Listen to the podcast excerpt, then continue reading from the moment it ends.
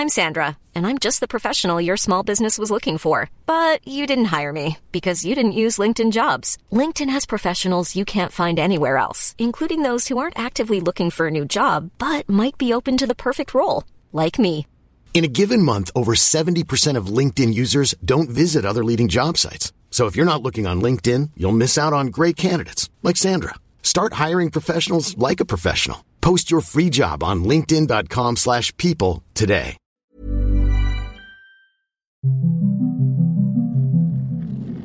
After the Apocalypse, a pandemic survival story.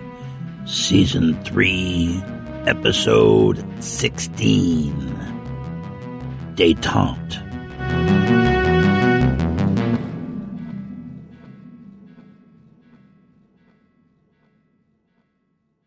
The college dining hall was dimly lit by the dying afternoon sun.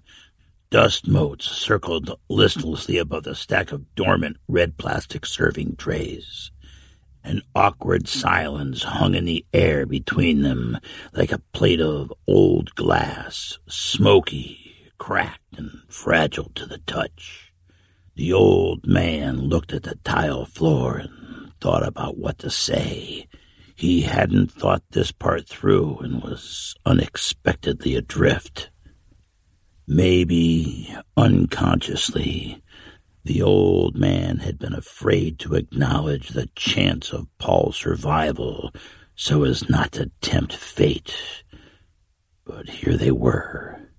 The mental wall he had constructed to seal himself off from the fate of his son was dismantled and broken. A new reality had been thrust upon him. He should be glad at finding Paul, shouldn't he? Wasn't this what he had been hoping for? Fitful waves of emotions crashed and subsided, one wave wiping away the previous and receding only to be replaced by the surge of the next. Apprehension, fear, guilt, relief, joy, an overwhelming cascading kaleidoscope of emotions, each one scurrying just out of reach like a slippery small fish. Then it dawned on him that maybe his quest hadn't been about finding Paul at all it had really been about needing a reason to keep moving forward in this dead world. In this realization, the old man saw his own selfishness. It had been about the old man all along, and now he sat in the company of his estranged son entirely unprepared. He breathed deep and mentally swept away the writhing pile of conflicting emotions, instead defaulting in his helplessness to simplicity. Paul, it's really good to see you, he began. Paul was tense and withdrawn, the old man could see it in his eyes. Similar mental storms were raging in him. They were a lot alike, the old man thought. Eventually, Paul's eyes focused on his father, and he haltingly spoke with simplicity of his own, with a tone just on the edge of exasperation. What are you doing here? The old man smiled despite himself at the awkwardness of this situation. Weren't all family situations awkward? Good question, son. Bit of a long story. The old man scratched his beard and continued. Hard to tell where to start. He looked up at the ceiling panels, trying to imagine a narrative that would answer this simple question. So much had happened since they had last met, and the old man had many questions of his own. Where to start? Finally, The old man responded, What are you doing here? It's gonna take some time to answer. It seemed a lifetime had passed since he and Paul had sat in that coffee shop and exchanged recriminations across the table. And, of course, it was. That was before. They were different people now. He had no wish to recreate the coffee shop scene, and he knew from their history it could go there in a heartbeat. He realized that right now, all he really wanted to do was to move. The old man got to his feet and held a conciliatory hand out to his son. Let's go for a walk and I'll fill you in the best I can. Paul hesitated a moment. Then something seemed to release, and with an audible outbreath, he rose. Sure, walk and talk. I'll show you around. They walked together down the halls and along the paths of the campus, and the old man told his story. He told his son about being out on the trails with his ultra running buddies when everyone started getting sick. It was an awful and confusing couple of days as he struggled to help and to cope with and to understand what was happening. And it all happened at once. Like a starting gun had been fired, everyone rushed headlong towards the finish line of death. Within a very short time, the virus was everywhere, and so were the dead and dying. The old man struggled to tell Paul of how he fought his way through the chaos into the city and how he found the rest of the family, pausing to put a hand on Paul's shoulder and say, They were gone when I found them. Paul looked away, and there was regret in the wetness of his dark eyes. The old man recognized the pain in Paul's look. The old man had had time to adjust to the family shaped void in his world, but Paul had not. Even though he must have suspected, the realization that his family was gone broke fresh and raw for Paul. It was a lot for him to take in. The moment lay like a black hole between them. The old man didn't know what to say, but felt something needed to be said. I know we've had our differences, but I'm sorry about your mom and your brother. I miss them too. They resumed their walking, putting one heavy foot in front of the other, moving forward as humans have been doing for millennia. They walked together in companionable silence for a while, then Paul spoke of his situation at the college where the virus had hit the same way, overwhelming them with its speed and ferocity. Why didn't we get sick? He wondered out loud to his father. What's special about us? The old man shook his head. I don't know. Maybe someday we'll figure that out. After many minutes of walking silently in their thoughts and memories, the old man continued with his story. He told of how he did what he could for the earthly remains of the family, which wasn't much. He sat in the apartment and cried, while the chaos and destruction reigned around him. He hadn't known what to do. Should he find a hospital to see if he could be useful to others? Should he lay down and accept his fate? There was nothing but chaos and death in the city. So instead, he did what brought him comfort. He ran. At first, he ran just to move, just to put distance between himself and the apocalypse. He ran out of the city. He headed south. He fell into a daily cadence of stringing together miles like he was the living dead. Inevitably, in his travels, he met survivors. Some were deranged, violent, and preying on what was left. There were gangs and chaos that had emerged to feed on what was left of humanity. The old man did what he had to do. He wasn't afraid of death but he wouldn't stop running. Then he told of the other survivors he met, survivors who were a spark of humanity smoldering in the darkness, like Janet and Bill the dog. Paul asked if he and the woman were together. The old man looked confused, then laughed.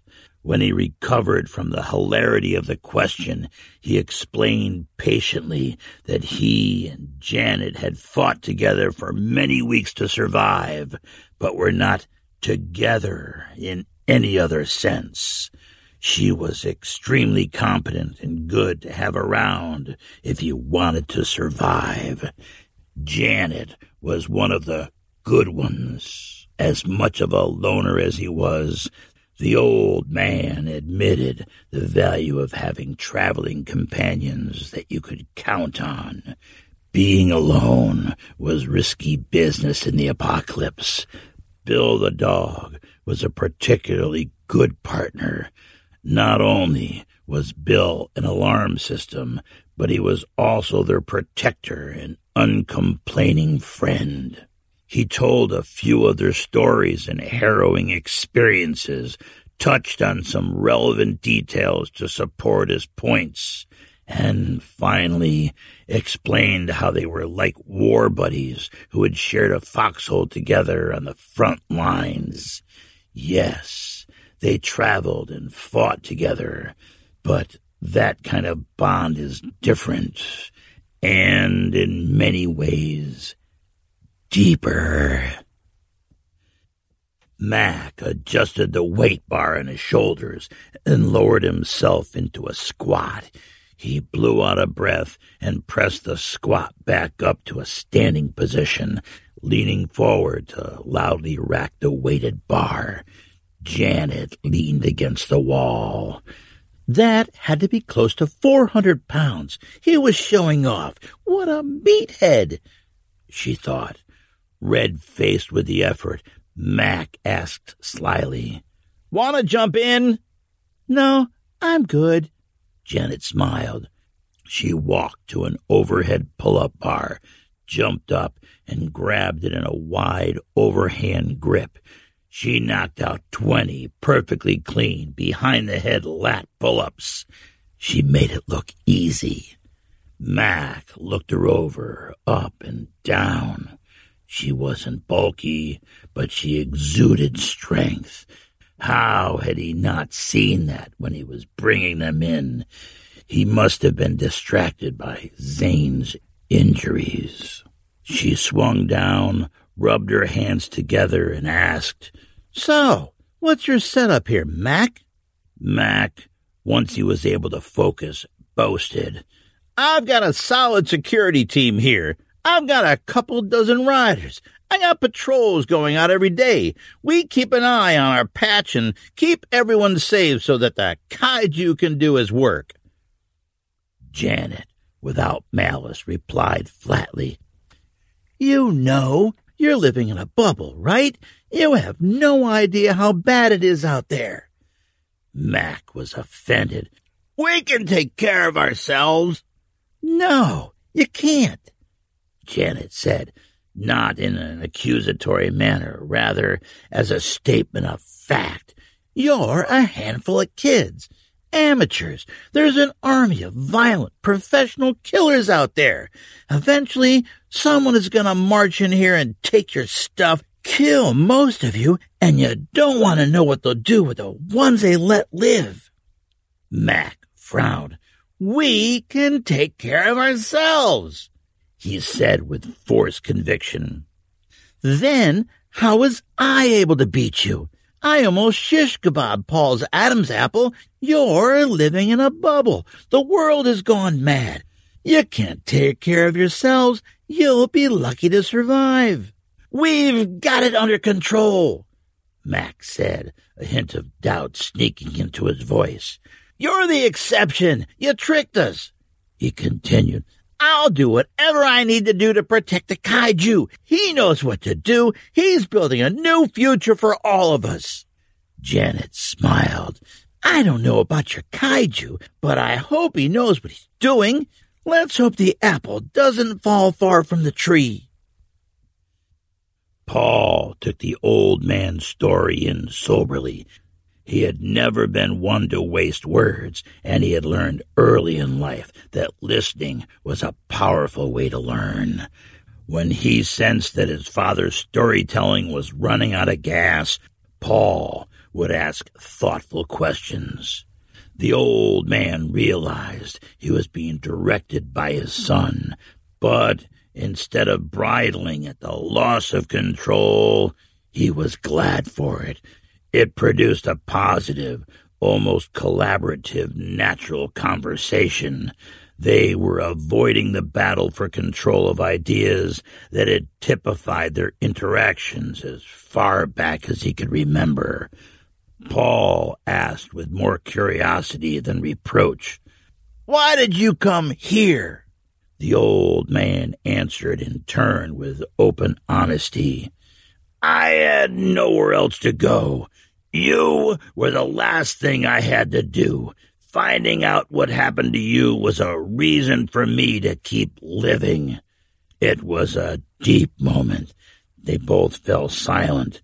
In that moment, they were connected. But the old man felt vulnerable and reverted to dad mode before he could catch himself. So, what's all this kaiju nonsense. Paul tightened in his response, and they quickly fell into their old pattern. Once again, you think my life choices are nonsense. Thanks, Dad. The old man tried to cover his tracks to save the moment. No, no, that's not what I meant. I meant, how did you end up in charge here? What's a story?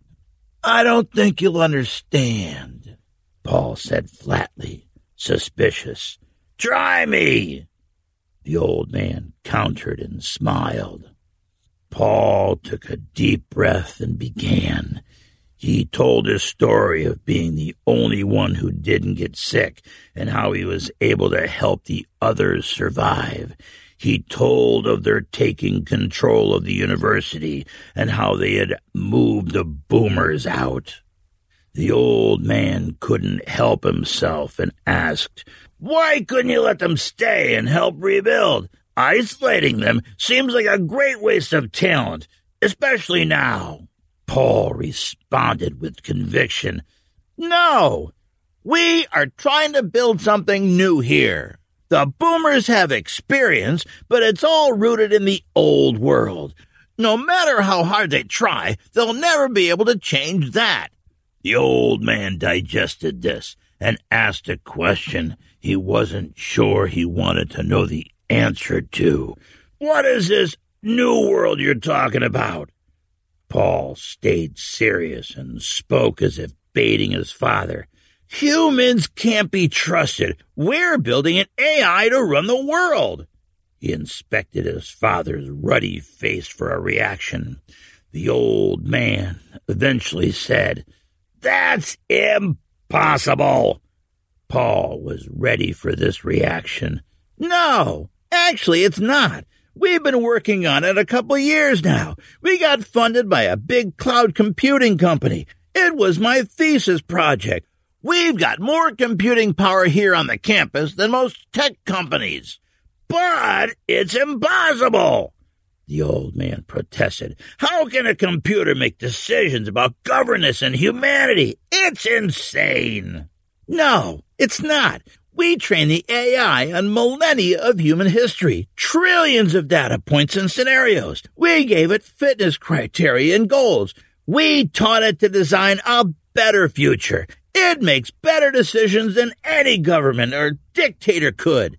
That's crazy, the old man said with exasperation.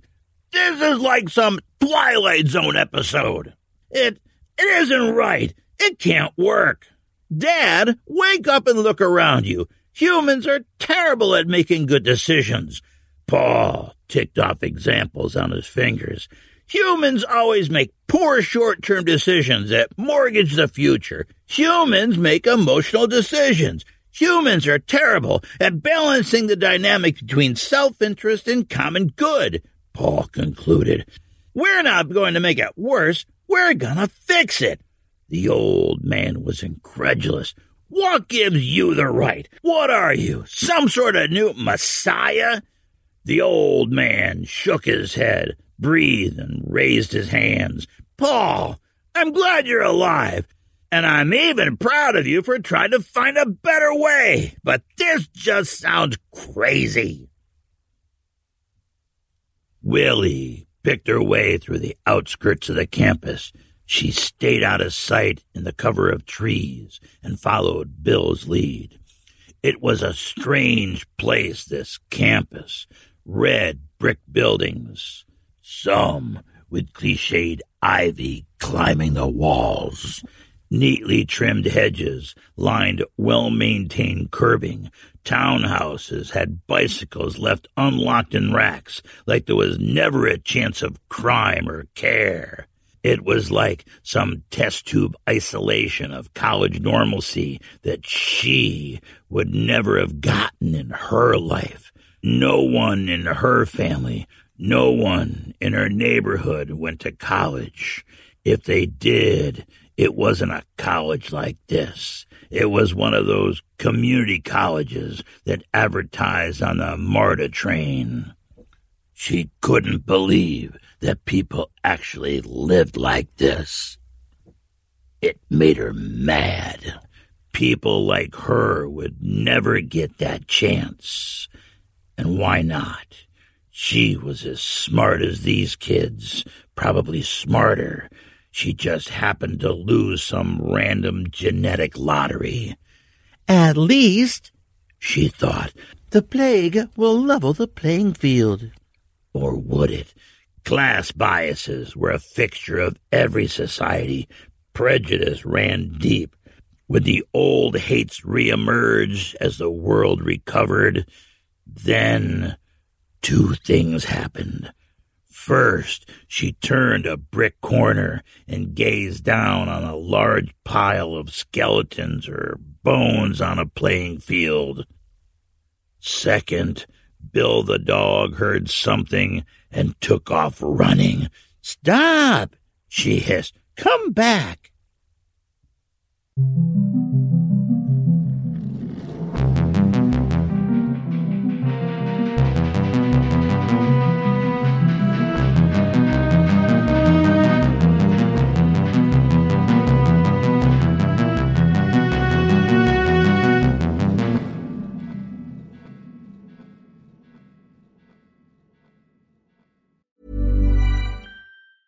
Hey, I'm Ryan Reynolds. Recently, I asked Mint Mobile's legal team if big wireless companies are allowed to raise prices due to inflation. They said yes. And then when I asked if raising prices technically violates those onerous two year contracts, they said, What the f are you talking about, you insane Hollywood ass? So to recap, we're cutting the price of Mint Unlimited from $30 a month to just $15 a month. Give it a try at mintmobile.com slash switch. $45 up front for three months plus taxes and fees. Promoting for new customers for limited time. Unlimited more than 40 gigabytes per month. Slows. Full terms at mintmobile.com. There's never been a faster or easier way to start your weight loss journey than with PlushCare. PlushCare accepts most insurance plans and gives you online access to board-certified physicians who can prescribe FDA-approved weight loss medications like Wegovy and Zepbound for those who qualify. Take charge of your health and speak with a board-certified physician about a weight loss plan that's right for you. Get started today at plushcare.com slash weight loss. That's plushcare.com slash weight loss. plushcare.com slash weight loss. Hello, my survivor friends. Ohayo gozaimasu, my survivor friends. Hope you are all doing well. Konnichiwa. That's right, the thread that we are weaving like a deranged spider on psychedelics through our commentary today is a Japanese one. Why? Because the two pieces of content I'm going to talk about are Japanese in origin. But before that, let's do a little housekeeping. If you want to submit a story for our story contest, go ahead, get it in now, into April. You can see the rules and the explanation in a blog post that I pinned over at the website oldmanapocalypse.com. I know there are a lot of creatives out there in our listener base. And so here's a chance for you to get your babies out in front of 20,000 eager fans. That's 20,000 eager fans a month. Judgment free, judgment free zone here. Nothing nefarious. Just trying to add some color to our community and help the struggling artists. If you want to help the show, the best way to do that is to recommend it to your friends and give it a thumbs up on your podcast app. We are four episodes away from the end of season three. That means a scant eight weeks of normal time. It is my habit to take some time off between seasons, but we will see. We will see what I do and what we can do. I still have a lot of projects half done that I need to work on. I need to figure out how to find the time and the focus for those. If you want to come over and join us on the Facebook group, we have over 300 survivors there waiting in line for slop from the field kitchen. And if you do send a request, a request to join, do me a favor and answer the challenge questions so I know you're not a robot. I know you're a human. That helps me, saves me a few steps. I don't have to hunt you down.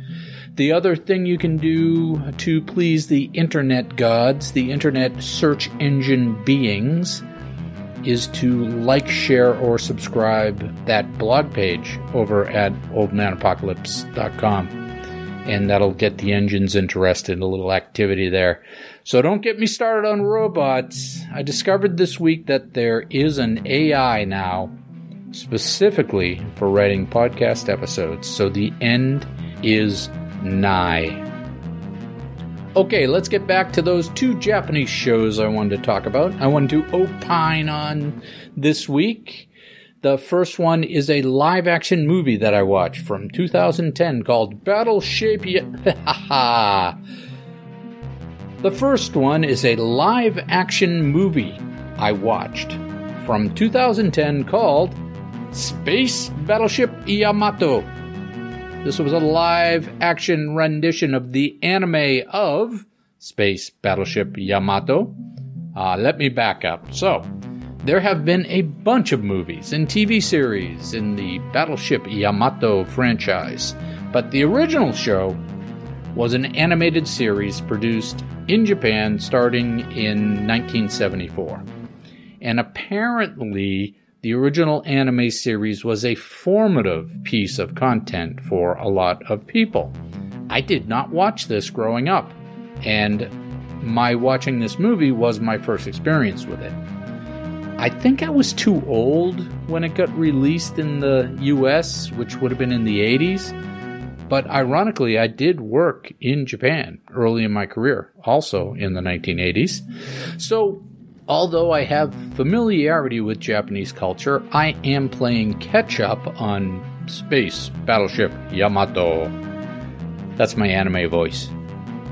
So I will lean on this quote from Wikipedia. Quote, Space Battleship Yamato is one of the most influential anime series in Japan. Its turn towards serious themes and complex storylines influenced future works in the medium, including Gundam, Evangelion, and Macross. In addition to video games such as Space Invaders. So, some heady praise there from the old Wikipedia engine. So the movie was not terrible. I think it was intended for people who already knew the storyline, who had watched the anime. What I did find interesting was this whole battleship theme. So here's the backstory on that. In World War II, the Japanese built these two large battleships, one of which was Battleship Yamato. And Yamato is a prefecture in Japan, similar to a state in the US. So think it's like the battleship Missouri, right, or something like that. And note, this is different from Admiral Yamamoto, who was the guy in charge of the attack on Pearl Harbor. That that's different. This is Yamato. They made two of this size battleship, and the reason was that they knew this being the Japanese, they knew they couldn't keep up with the US in the number of ships being produced, so they decided to build a ship so big that it could engage multiple other smaller ships simultaneously. And it was a big ship with a lot of big guns, over 3,000 sailors. It was a very robust expression of the militaristic Japanese culture before and during World War II. Now, World War II, as it turns out, ultimately was not a war of battleships. World War II ended up being a war of aircraft carriers and combined forces. And so Yamato, Battleship Yamato, didn't see much action until the end of the war, when the Americans got to Okinawa. Now, Okinawa was the first real Japanese home island soil that was threatened by the Americans in the Pacific. So the Japanese Admiralty, they sent the Yamato on this one-way mission. They gave it enough fuel to get to Okinawa and gave it instructions to beach themselves at Okinawa and basically turn battleship Yamato into a fort to defend the island. But Yamato was sunk by the American subs and planes before it got there. Because of this this action, this last mission, a sort of romantic heroic mythos was created of the mighty battleship steaming off to die. Back to the anime. The anime uses this last hope, heroic, desperate, desperation mission as its theme. Earth is attacked by aliens, and humans are driven underground to survive. And some other helpful aliens give humans technology to build a spaceship. Well, the humans, being the sneaky devils that we are, we secretly build this spaceship inside the wreck of the Yamato. And this is possible because the oceans have been boiled away and the Yamato wreck is high and dry. It is a very interesting premise and it works very well in the anime. The movie that the version I watched, it kind of skims over the origin story, but maybe it was lost in translation. Turns out the actual wreck of the Yamato was found in the 1980s. It sits in two pieces on the bottom of the Pacific and about uh, 1,200 feet of water. So it's not high and dry. There have been many, many versions of this anime since the original series in the 1970s. It was translated into Star Blazers for the American audience, and it was also very popular there. Uh, there have been movies and reboots, so you can dig around online and find many of them to watch. So there you go. Formative anime with a side of Japanese nationalism. The next thing I watched, actually last week, was a Japanese series called Alice in Borderland on Netflix. And this is a super interesting show. I watched my way through the first season. I still have the second season to go. It's based on a manga of the same name manga being a Japanese long form uh, comic book sort of thing. At first, it felt a lot like a Japanese version of Squid Game. And it's a bit like that with the characters forced to play games for their lives. But Alice has an element of the apocalypse in it, with the characters being trapped in an abandoned Tokyo. So they wake up and they find themselves in an abandoned city, very end of the world. And I know that this is somehow an allegory for the Lewis Carroll story, not the Disney movie or the Johnny Depp movie, the original Alice in Wonderland, written by Carroll in the 1860s. I confess I have not read the original Lewis Carroll book. Maybe I should. Many of the Golden Age science fiction writers cite that Alice in Wonderland as a formative work. Along with the original Wizard of Oz, sort of proto science fiction. Now, this series I watched on Netflix is apparently an allegory for the original. Some things are super obvious, but other things were I had a hard time finding what are the binding points between the show and this allegory. There are rules, there's playing cards, and there are characters that you can see are analogous to characters in Alice in Wonderland. The series was dubbed in English, and sometimes the characters say absolutely ridiculous things that I think are a result of a rushed screenplay for the English dub. The direction is interesting. I'm going to call it interesting. Some people have praised the direction. I'm going to call it interesting. Some of the camera work is very heavy handed, like someone watched way too much Kurosawa or Tarantino. You get these long, overly constructed framing shots but then at times, it seems like they also watched a lot of bad spring break movies because they have a lot of these lingering close ups of young girls' backsides, if you know what I mean. and I was all set to go on a rant about how misogynist and patriarchal uh, Japanese culture is. But then they surprised me on the second to last episode by doing something with a character that caught me by surprise. Something that in an American movie would just be another day at the office. But in a Japanese movie, uh, in that culture, it was very sympathetic and very good. So it is like any good show of this type about apocalypse, right? What happens when you pull people out of out of the normal world and put them in an alternate world?